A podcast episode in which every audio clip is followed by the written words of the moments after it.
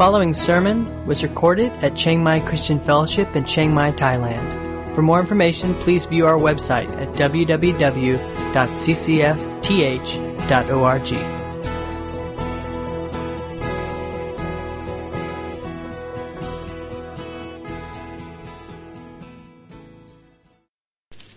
Uh, we've been looking in chapter 9 at the uh, doctrine of election.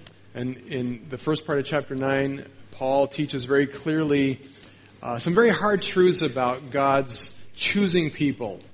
Uh, he chooses some to be uh, his, and he clearly, it says, hardens or rejects others.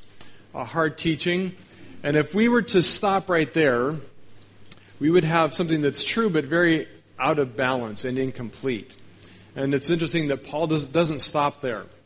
Uh, he continues on in, in, in uh, the rest of uh, chapter 9 and chapter 10. He starts to balance out the equation. And uh, I'm forced to use a, an illustration that's really quite dangerous for me.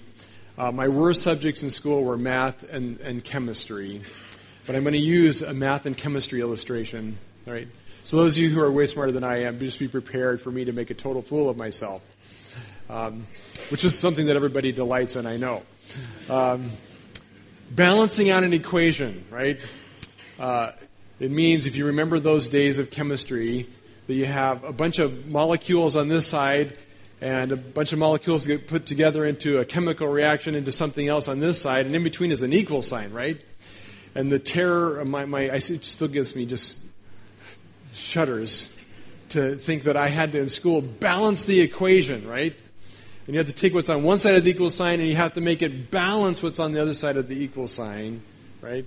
And the principle behind this is that in any chemical reaction, no matter is lost, right? Now, I was quite lost. So I don't know if that counts. but in the chemical reaction, no matter is lost, right? And so uh, the, the job of the scientist or the student is to balance that out and to show how everything on this side ended up on this side. Well, it's kind of a picture a, or an example when we come to this doctrine of our salvation. And on one side of it is God's side. On one side is what God does as He looks down on, uh, uh, on His created order and He chooses by His own free will and purpose to save people. And He has not chosen to save all. Uh, he has chosen to save some. And He's free to make that choice independently of anything we do or think or say or feel. Independent even of our own faith. Right? Uh, that's one side of the equation. But on the other side of the equal sign is man's place in this process. And uh, on our side of it, on the earth-bound, temporary side of it, uh, we uh, make active choices to choose to receive Christ and follow God. And that's much what uh, Paul teaches here. And he does it really to balance out these, these two truths and to keep them in tension and in, in balance.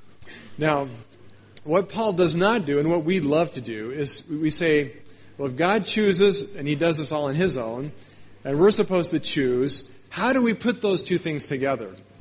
Well, Paul doesn't do that. And in fact, Scripture does not do that. Now, a lot of theologians try to do that and normally fail miserably because we end up usually favoring or balancing one side of that equation or the other. And so I'm going to stick with Paul and I'm going to, in this process, go with a more biblical theology, which means we look at what Scripture says, we take out of it its truth, uh, we hold it up as a truth to be believed, uh, we're not going to do a systematic, we're going to try to synthesize or put together these two seemingly contradictory or difficult truths. Now, if you're a very logical person who wants to figure things out, you go for it. Maybe you're good at this whole chemistry thing, and you like balancing equations. Uh, you put this uh, to work, and you can do this. But we're not going to do that this morning. And uh, I would I would just encourage you for your own sanity uh, that there are things about God's ordering and working in the world that are really beyond our grasp, right? And this, I think, is probably one of those things uh, where two things seemingly impossible are both true. Uh, but, but Paul teaches both with great authority and clarity. And so we want to look through, and I want to um, look at what he says here in these verses from three different angles or perspectives. Okay, as he looks at, uh, and again, the context here, it's important to keep the context in mind that what he's talking about here is the failure of Israel or the Jews to uh, embrace the gospel. Uh, m- for the most part, the Jews were, uh, were not grabbing hold of the gospel. They weren't responding in faith. And it creates, created some problems for Paul theologically. And that's really the, what he's wrestling with how it is that God's chosen people who had been prepared for the gospel, for whom Jesus should have been the climax of everything in their culture and history, how they could miss it. That's what he's really wrestling with here. And, and perhaps one of the reasons that he hasn't tried to wrestle or tried to uh, bring together our questions, because it's not the questions he's wrestling with. Uh, so he's looking at Israel, and he's looking at uh, in first part of chapter 9 how God never promised he would choose or elect all Israel, that there would be a saved remnant out of the nation of Israel that would be the true children of God. Uh, then he turns a corner and he starts to look at that other side of the equation, the man side. So let's look at it. We're going to look at it from three angles the point of view of the individual seeking salvation, or in some cases not seeking salvation. We're going to look at it from the point of view of God, and his perspective uh, as he sends salvation. And thirdly, from the point of view or perspective of those of us who have already come to faith in Christ, how do we view this? And this is important uh, that we keep this balance because if we walk away from this idea of election, as, as many people do, with this idea that, you know, God decided and it's set in stone and there's nothing you can do about it, so, you know, we just accept our fate accept the fate of the world, and go through life minding our own business um, with the sense of fatalism, the sense of determinism. Okay, that would be one way to wrongly apply the doctrine of election. And Paul doesn't go there. Uh, Paul does not leave us with the sense, well, it doesn't matter. You might as well just live your own life because God's going to save who He's going to save, and He's going to damn to hell those He's going to reject, and there's nothing you or anybody else can do about it. So somebody comes to you and says, you know, I really want to know who Jesus, I want to get saved. You just say to them, well, you know, if you're elected, it'll happen. If not, I'll waste my time telling you about it, right? Okay. Nowhere does scripture teach that, right? In fact, Paul teaches some very different things. So let's look at that, and we'll look through this uh, from these three sides. First of all, the side of the person seeking, the unbeliever. And Paul makes it very clear, I titled this, It's Up to You, right? It's up to the individual person to choose freely of their own will to receive God or to reject Him. And again, the main focus here is, is Israel, and he's talking specifically to Israel, but the principles would be true for anybody, right? Uh, so he says in, in verse 30 of chapter 9, What shall we say then? That Gentiles who did not run after or pursue righteousness have attained it. That is, a righteousness that is by faith. But that Israel, who pursued the law that would lead to righteousness, did not succeed in reaching that law or that goal. Why? Because they did not pursue it by faith, but as if it were based on works. They have stumbled over the stumbling stone. Okay. What was the downfall of the Jews? Now, after all that Paul has just said, he could have said this. He says, here's the downfall of the Jews. I just didn't pick them. It's their tough loss, right? But that's not at all what Paul says here. Paul says, this is the downfall of the Jews. I put a stone before them that was the stone of salvation, that was a foundation they could build their life on, and they fell over it, right? And they fell over it because they did not choose the path of faith. They rejected what God offered them and held on to their misunderstood traditions. And the picture he really paints here is, is somewhat of a race. He uses the word pursue is literally the word to run after.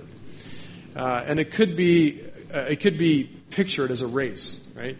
So this is the picture. He says the Gentiles who weren't even in the race, right? They weren't running the race. They weren't running after it, right? But they have stumbled across the finish line at the right moment and they got the prize, right? If you've ever run races in Thailand, you know you can do this here, right?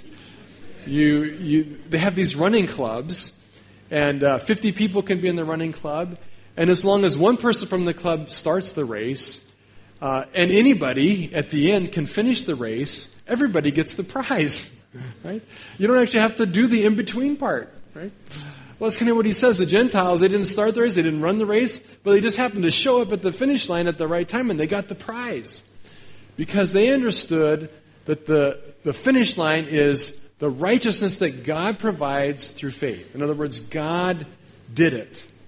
Right? God gave them His righteousness. All they had to do is accept it by faith. But the Jews, on the other hand, who were in the race, right? Gun goes off at the starting line. They charge ahead. They're running the race, and they're running this race with zeal and determination. But they did not get to the finish line because they got lost on the course. Right? I remember uh, at the last Winter Olympic, last Winter Olympics, I remember watching one of the events, and it was a Nordic ski race, and I don't remember the distance, but they would do this course, several loops, and uh, then they would come into the kind of the finish line. But the finish line was a, a series of two circles, an outer circle that they would race around a few times, and then at one point they would cut into an inside lane that was the finish line, right? And so there was this guy who was, uh, you know, in the lead and just skiing away, and he takes off, takes off, and he comes into this inner track, and he's, he's, I mean, this out, outside track, and he's skiing around it, and he's dashing to the finish line, uh, but he passes by the lane that cuts off to the finish line, right? So he ends up bypassing the finish line because he got lost on the course, right? And the guys behind him make the right turn and go into the finish line and uh, get the prize, right? Well, that's Israel, right? Israel uh, missed the prize because they didn't know where they were going. Is basically what Paul says here. And the problem, he said, comes down to their own failure to choose faith, right? Um, he says it this way in, in, chapter 10. He says, For I bear them witness that they have a zeal for God. Okay, these guys are running fools, right? They are running their hearts out. Their devotion to God cannot be questioned. Their genuine and sincere zeal for God cannot be doubted. But, uh, not according to knowledge. Right? They have all the zeal, but they're clueless about where they are headed. Right? And they're responsible for that. And later on, he explains that, that the knowledge has been made clear and evident to them. Right? They willfully ignored uh, what God put in front of them. Um, he says, For being ignorant of the righteousness of God, being clueless of the righteousness of God, and seeking to establish their own righteousness, they did not submit to God's righteousness. And I love that word submit. It's, a, it's an action verb, right? They had the responsibility to yield, to come under the clear teaching of the gospel, and they failed to do it. They chose otherwise. Um, for, uh, uh, for they were seeking their, to establish their own righteousness. For Christ is the end of the law for righteousness to everyone who believes, right? So Paul makes it very clear that the failure of the Jews wasn't because God wasn't just because God didn't choose them. It was because they failed to respond in faith to the clear declaration and message of the gospel. He says again in verse 12, he says, For there is no distinction between Jew and Greek, for the same Lord is Lord of all, bestowing his riches on all who call on him. Right? For everyone who calls on the name of the Lord will be saved. Everyone who calls on the name of the Lord will be saved. So God had made this offer to Israel. Right? He didn't make it only to elect to a select group. He didn't withhold information. He proclaimed the message to all Israel. But they had failed to act in faith. Uh, they did not respond by receiving Christ, but in fact, they actively and willfully rejected Jesus. And Paul says they're responsible for that. Right? It is their free will and choice. They're responsible for the decision they have made in relation to Christ. On the other side of the coin, though, he, he says the Jews fell, but at the same time, the Gentiles have found success. And if you look at some of those same verses from the side of the Gentiles, it says, What shall we say then? The Gentiles who did not pursue it found it. Right? Uh, why did they find it? Because they were smarter? No.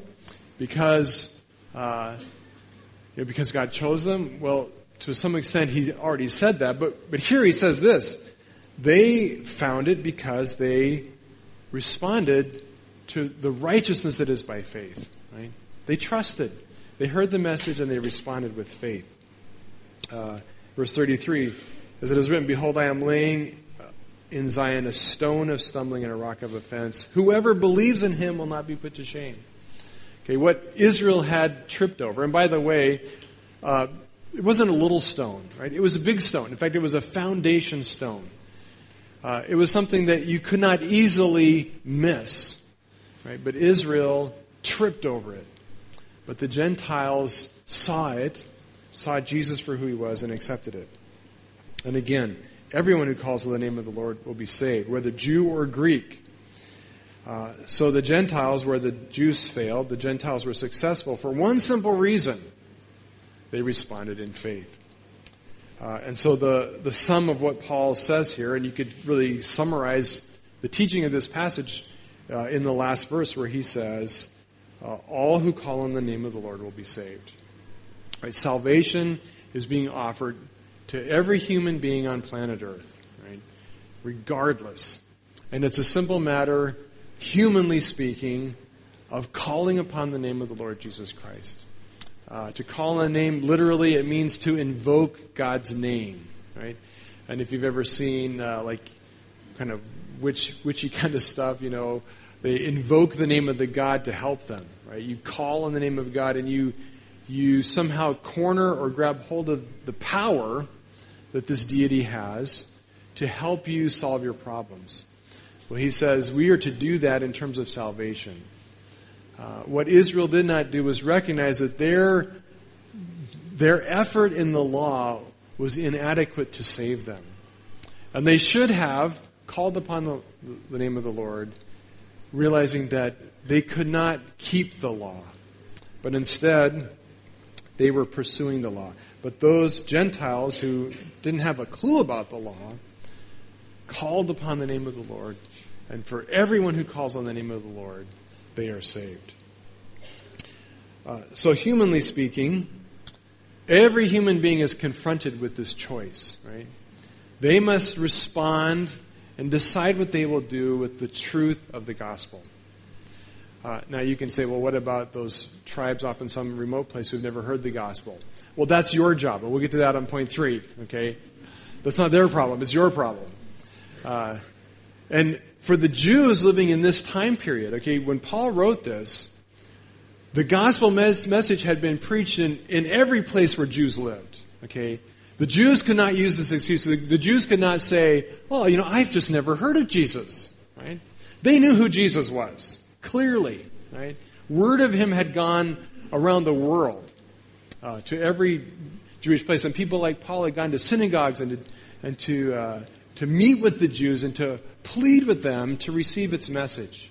They had made it clear, as we'll see in a moment. Um, every person has the, the responsibility, the choice, and the option to respond on their, by their own free will to the message of the gospel. Right? So that's true of all of us. And and we have, if you're here this morning and you have put your faith in Christ, you've experienced that, right? We know what it's like to be confronted with the message of the gospel. And there was probably a season where we wrestled with it, right? We struggled with its truthfulness. We struggled with, will we give into it? Will we yield our lives? I love that phrase. Will we submit to the righteousness of Christ? Will we yield ourselves to this plan of salvation that God has made? And if you're here and in Christ, you made that conscious choice and actively pursued Him not on the basis of your own good deeds or effort or work, but simply by believing that God has done this for you in Christ. Right? So that's, that's the side of the unbeliever. And how we need to see the gospel relating to every unsaved person. It is for them a crossroads, a place where they must choose to either receive or reject Christ in faith. Well, what about looking at from the side or the angle of God? Now, and this is the most difficult one and perhaps the most confusing because God is the one who, who's made this, this choice, right? Who's elected. And somewhere in the infinite wisdom and mind of God, God knows everything. He knows his purpose and his will. He knows who he's going to save and not save.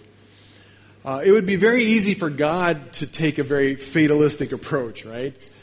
To go, well, you know, those five people, they're going to get saved. I'm going to, I'm going to make sure they go. I could really care less about everybody else, right?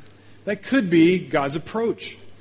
But notice what Paul teaches about God's heart, right? How God sees the gospel in relation to unbelievers in this passage. Again, we're going to look through these same verses. You'll, know these verses if nothing else as we go through them three, three different times. Uh, verse 33 again. Okay, looking at it from God's point of view.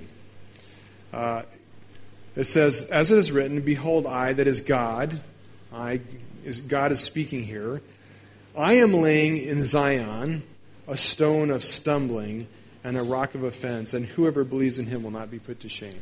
Okay, where did this rock of stumbling, stone of stumbling come from? Well, God sent it, right? Who did God send it to in this context? Well, he sent it specifically to Israel, right? And, and what was the stone of stumbling? Well, here's the Christmas, here's the Christmas footnote, right? It's Jesus, right? Uh, we celebrate in Christmas that God left heaven. He sent His Son in human flesh, who was born in Israel, right, in Bethlehem among Jewish people, and Jesus lived among them, right? Okay, the stone of something is not some concept or idea or theology or doctrine. The stone of something is the person of Jesus Christ, who lived in the midst of, of Israel. Right? He walked with them, he taught them. One of the reasons the Jews all knew him was long before Jesus died and rose again, word of him had traveled all through the region of Judea for sure, and to many of the outlying regions as well. As people would come on holiday or on uh, uh, for the for the um, Passover, for the festivals, would come to Jerusalem. Uh, from many regions in the in the empire, the Roman Empire, they encountered Christ. Right? They encountered who Jesus was. So God says, uh, and God knows that Israel is mostly going to reject Jesus. But what is God's mission to Israel? Well, his mission is to plant Jesus fully um, visible in the midst of Israel, right? He wants all Israel to have the opportunity to grasp his saving plan in the person of Christ. So he lays in, uh, among Israel a, a, a, stone. Now it's interesting in Isaiah, where this is quoted from, Paul changes the wording a little bit to tweak his purpose, right? Because actually what it says is, I'm going to lay in Zion a foundation stone a rock, a stone that will become a rock of stumbling, right? God's, in, in Isaiah, God's original intention and purpose, the reason God sent Jesus was not deliberately to trip them, okay? That was not its function, right? The stone that's laid there is to be a foundation stone. It's to be the person of Christ upon whom the Jews could build their life and nation, could establish right relationship with God. Right?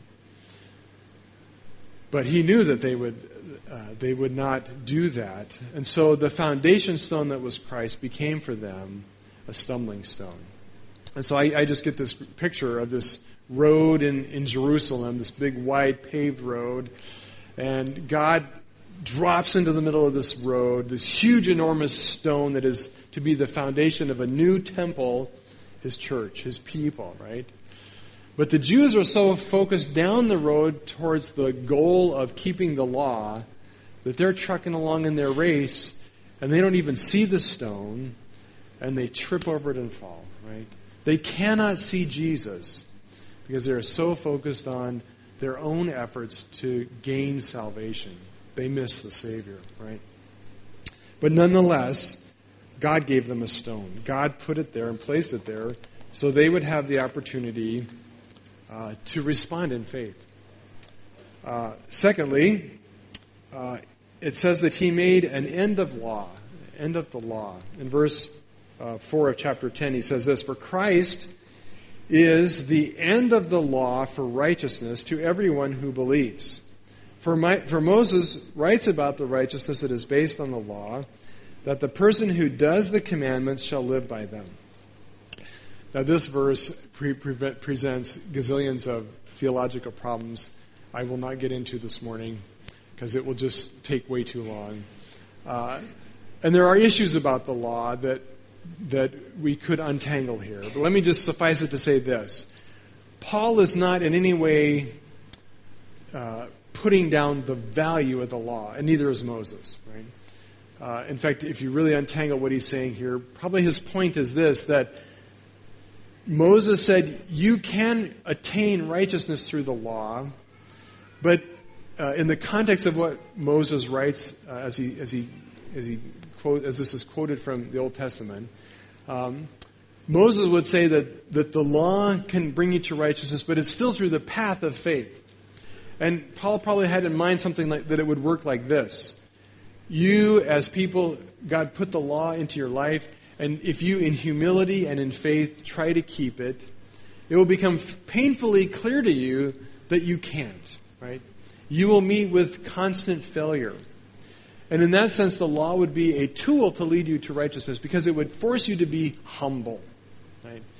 And when Jesus came, who the law pointed to, when he came and when he perfectly fulfilled the law and carried out its complete action when he died on the cross and made available for you a new kind of righteousness, you would see how much better Jesus was and you would say, you know, I've tried to keep the law my whole life and I haven't been able to do it. I ask for forgiveness far more than I should. Every time I go, I have to offer to the temple, I have to offer sacrifices and offerings because I'm guilty. I failed the law. And in humility, I see my desperate need for a Savior, for the Lamb of God who would take away the sins of the world. Okay, that was how the law was intended to work. But the Jews had taken the law with the conviction that they had the power and capacity to fulfill it in themselves. And in pride, they had convinced themselves they were keeping the law, and they had attained for them the righteousness of the law by their own deeds and efforts, right? So when you keep the law as a matter of pride versus humility, right? When you break the law, what do you do with that? Well, what every good person does with that. You say, well, that's not really what the law says, right? You rewrite the law to make it so that you're successful, right? That's why uh, when Jesus was talking to the guy about uh, the law, and he said, uh, you know, you love your neighbor as yourself. And the guy says, well, who's my neighbor? Right? Obviously, only the people that I can successfully do this for. Right? right? You rewrite the law. So the so the law had failed Israel because, not because the law failed, but because they tried to fulfill it in pride versus humility. And so it was no longer effective. But Paul's point here is that Jesus made an end of the law. In other words, it all pointed to Christ, right? It was all to lead them as a teacher to the place of understanding their need for Jesus and the gospel. When Jesus came, he fulfilled it, he accomplished it. He made it, in a sense, no longer necessary because now righteousness comes through Christ, not through keeping the law. So Jesus made an end to the law. The Jews could not accept that, right? They were holding on to the law. And because of their fears holding on to the law and pride, they missed Jesus, right? But nonetheless, God did this for them, right? God sent Jesus to end the law primarily for Israel. Right? The, the Gentiles, okay, they, were, they weren't in the race. They weren't even trying to be right with God through keeping the law. God, in a sense, did not make Jesus an end to the law for this. Sorry. God did, make, did not make Jesus an end to the law for the benefit of Gentiles, because they weren't trying to keep the law, right? He did this for the Jews in spite of the fact that they didn't receive it, right? He is generous and broad and uh, going all out to bring to them his salvation. Thirdly, uh, he made the message accessible to them, right? Uh, another very confusing quote that is in verse 6 of chapter 10. Maybe you've read this many times and you go on, you know, this just doesn't make sense to me. This is as bad as chemistry. Um, Verse 6 But the righteousness based on faith says, Do not say in your heart, Who will ascend into heaven, that is to bring Christ down, or who will descend into the abyss, that is to bring Christ up from the dead. But what does it say? The word is near you, in your mouth and in your heart. That is the word of faith that we proclaim. What's he talking about there? This going up to heaven, going down to the abyss, bringing Christ down, bringing Christ up. It sounds like an elevator, right? Up and down and up and down is like, you know, confusing. Well, what is he saying here? Well, he's simply saying this, that God has not made the message of salvation or the means of salvation complicated or difficult, right? We don't need to figure out how to get up to heaven, right? We don't need to fast for 40 days and go sit under a bow tree to be enlightened, right? This is kind of what he's saying here. We don't need to wander off to some cave somewhere and fast and pray and, and try to get ourselves and our brains and our spirits somehow up to heaven to grab hold of Jesus and bring him down to us so we can understand what his message is. Why? Well, again, Christmas footnote number two. Jesus has already come down, right? We don't have to go up and drag him down. He's already come. It's the message of Christmas. He's come for us, right? We don't have to go into the abyss, into the grave, to find Jesus and, and raise him up. Why? Well, he's already rose, risen, risen. he's already risen, right? The Easter message, right? He's, he's risen. He lives, right? Uh, but what does he say? He says that the message is near to you, right? The word is near you. It's in your mouth and in your heart. That is the word of faith we proclaim. What's Paul's point here? Well, he's saying simply this. The message of the gospel is incredibly accessible. Okay, especially for the Jews that he's talking about here. Right? As I said, the message had gone, the gospel had gone through the, the Jewish world. And when, Jesus, when, when Paul wrote this, no Jew could use the excuse that I've never heard this story before. Okay, they had heard the message. He said it was near them. In fact, it was in their mouth. They could speak it right? And in a sense, he put it in their heart. Uh, not, not that they would believe it, but he made it accessible to their heart. Okay? Uh, and it was, it was the message that Paul and the apostles and the other witnesses were proclaiming. Okay? And it was a clear and simple message. It was nothing complicated or difficult. Uh, what is the message? Well, he says the message is simply this. Um, uh, for with, uh, uh, if you confess with your mouth that Jesus is Lord and believe in your heart that God raised him from the dead, you will be saved. Okay, Jesus came down from heaven. He came down because he's Lord. He's King. He's God. He came up from the grave because he was risen, because he was victorious over sin and death. He says this is the message that you believe with your heart that these things are true. You proclaim with your mouth that Jesus is Lord, right? It's not hard, right? It is not hard. It is not complicated, right? Uh, it's not. Uh, it's not the kind of thing where you got to do this long, lengthy penance and go on some huge journey. It's simple. It is accessible. Okay, and what, what we're saying is, is God has made this so that every Jewish person, person should have understood. It says they were without knowledge, but they should not have been without knowledge. God made it plain and obvious to them. Right? So the, the point in all this uh, that Paul is making is that God has been on a mission. And his mission has been to make his message of salvation clear and easily accessible to everyone so that all who would call on the name of the Lord could be saved. Right? That's the heart and mission of God. So there's nothing fatalistic or deterministic on God's side either. In spite of the fact that He knows something of who He's chosen and who He hasn't, He still is actively seeking to bring His message to all people and to make it present to them. Right? He sent Jesus in person so that we could comprehend and grasp who He is, so that we could see it with our own eyes, as John says in 1 John touch it, feel it, handle it. And that's the message that's been proclaimed. It is in our mouths and it's in our heart, right? Uh, God has made it close to us. We don't have to decipher some crazy code, right? You remember the, the Bible code way back? I read, I read this book where you take all the letters of the Bible and if you arrange them in long lines and strings, you can make magic words and formulas come out, right?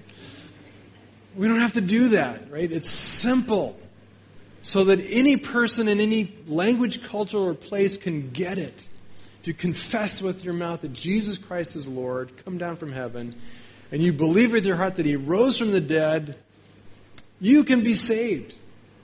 You just got to make that commitment of faith, right? Lastly, let's look at this one more time. This will be much faster. From the point of a believer, what, what does this say about us? Okay, taking these two great doctrinal truths about election, about God's purpose and mission to save the world uh, in the in the heavenly realms and in, in the eternal, infinite sphere of His thinking and being. He's chosen. He's elected. At the same time, He has brought His message to all people and He's given every human being the opportunity to receive it, to grab hold of it by faith. Given these great truths, what do we do with this as Christians, as those who have received its message? Well, two simple, well, three simple things. Basically, two things. First one, he says in verse 10 1, brothers, sisters, my heart's desire, my passion, and my prayer to God for them, that is Israel, is that they may be saved. Right? It's amazing. Paul says this right after he just gets done talking about all this stuff about election, right? And what does he what does Paul do with that information personally? He says, My heart, right, my my deep longing and desire is that my my kinsman, Israel, that they would be saved. He says, I have not given up, right? Whatever God chooses doesn't choose whatever. I still have great hope and great longing and desire and wish that they would come to know the message of salvation. And not only that, but he says, I have made this my prayer to God for them. Paul, in spite of all that he knows about this election stuff, Paul prays for lost Israel. Amazing, right? He doesn't say, well, why should I bother praying? God's made up his mind. I can't affect that. Right? That's not what Paul says. Paul knows that, yeah, God's going to choose. And Paul says, I'm going to help him. okay, I'm going to get on God's side and I'm going to start putting bugs in his ear. And I'm going to start saying, God, you need to choose them, right? You need to reach them because these are people I love and care about. And I'm going to pray and petition God for their salvation. This is powerful truth, right? Can you uh, and I affect God's heart in how He chooses and how he reaches out and touches lost people? Well, apparently, yes. Because okay, Paul was not a guy who wasted effort on pointless activities, right? He didn't do this just to make himself feel good. Okay, he believed in it. That doesn't mean that Paul was successful in seeing all of Jew, all, all of Israel, all the Jews come to Christ. Well, no, he wasn't. But uh, I believe that he saw many, right? He saw Jewish people come to faith in Christ as he prayed for them. Who are the lost people in your life? Right? Who is the, are the lost Thai neighbors that, that you know, the people that you work with, that you see, people in your family? Right? If they don't know Christ, you just chuck, up, chuck it all up to God's sovereignty and election and say, well, you know, God will work it out. No. We are to pray for the salvation of the lost. We are to plead before God for their souls. Uh, Andrew Murray was a guy who believed in prayer and prayed for everything. Prayed for healing, he prayed for people, and he believed in the power of prayer. And uh, he prayed specifically for two people his whole life. I think it was something like 50 years. He prayed for two people he knew well to be saved. Uh, in his lifetime, he never saw them come to faith in Christ. But after he died, both of them received Christ, right? He prayed them into the kingdom, right? Uh, we, if we believe the gospel of the message, the message of the gospel, should have drank more coffee this morning. If we believe in the message of the gospel, right, we should be diligently praying for the lost. Right? That was Paul's heart. Secondly, we should be proclaiming the message of the gospel to all. Right? Uh, he says this. He says what, what, what Scripture says is this, and he quotes Scripture: "The word is near you, in your mouth and in your hearts. That is, the word of faith that we proclaim." Okay, why is it that the word was near them? It was near them because somebody was proclaiming its message. Now that worked for Israel, and it worked for many Gentiles in Paul's day. Uh, but there's a whole world out there who still have not heard, right? And it is our responsibility as believers in Christ to be proclaiming the message of the gospel. The good news is news, right?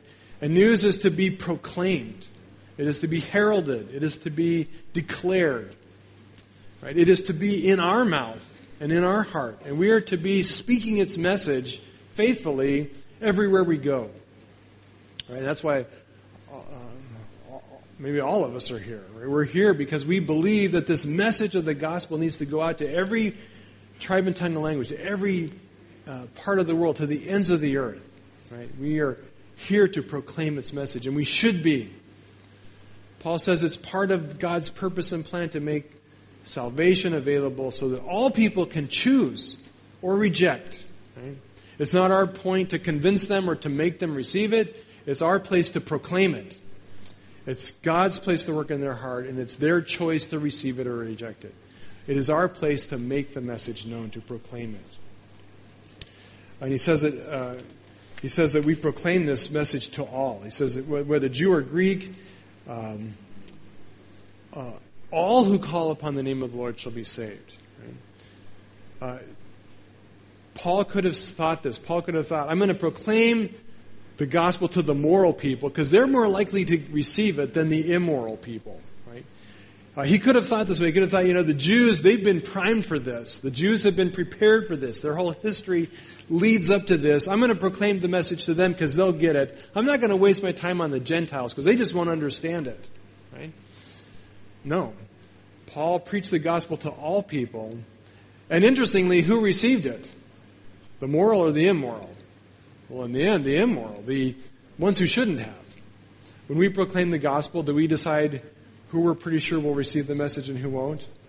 Yeah, that's a good person. They're moral, they're upstanding, they're smart. I'll tell them about Jesus because I think there's a good chance that they'll receive the gospel, right? Uh, this poor, uneducated, drunken al- alcoholic, you know, evil person, what are the odds of them understanding this message? But most likely, who will God save? Well, oftentimes, it's the people we would not expect. Yesterday, got to go baptize Jack. And I don't know if you remember a few weeks ago, Stefan was here and talked about Kamsari and the homeless guy that he drugged back to Kamsari off the street selling uh, soy milk. Remember that story? Yesterday, Jack got baptized, and Aaron got to baptize him with his cast on his foot. it was uh, it was it was interesting, and he got to do that uh, up at the waterfall with lots of people standing around, going, "What in the world are these crazy people doing?" Uh, Jack you know, was not a person you would expect, right, to respond to the gospel. And it reminds me of the last baptism we did there of another guy named Nye, who was selling himself, uh, had fled from Burma. The only way to make money was to sell himself down at Tha Pae. He responded to the gospel. Right? We, we proclaim the message to all, even to the most unlikely candidates. And finally, he says that um, that it is, in fact, part of our faith that we confess Jesus Christ as Lord. Right?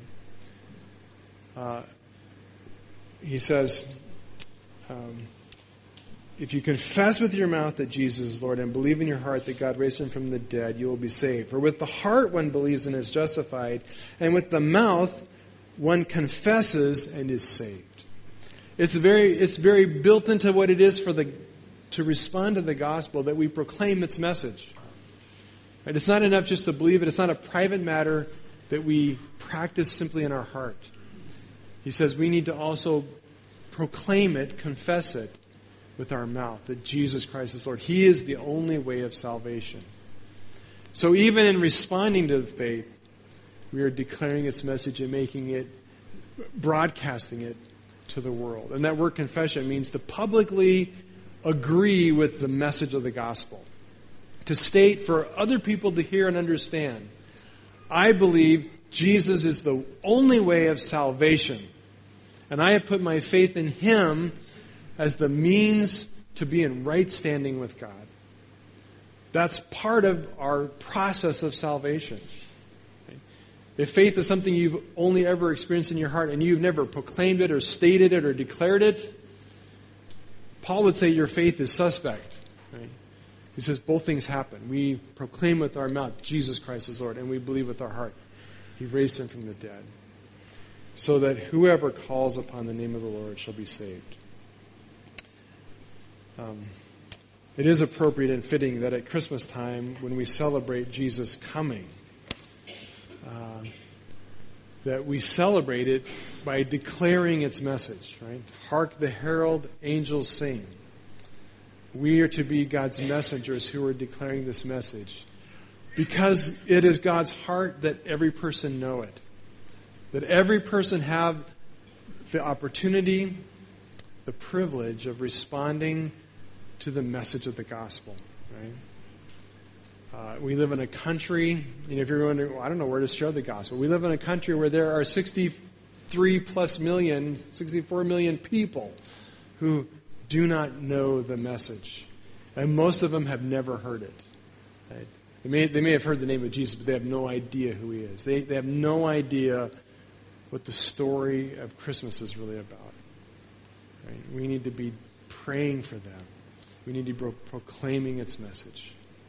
We need to be confessing our faith uh, everywhere we can. Let's pray.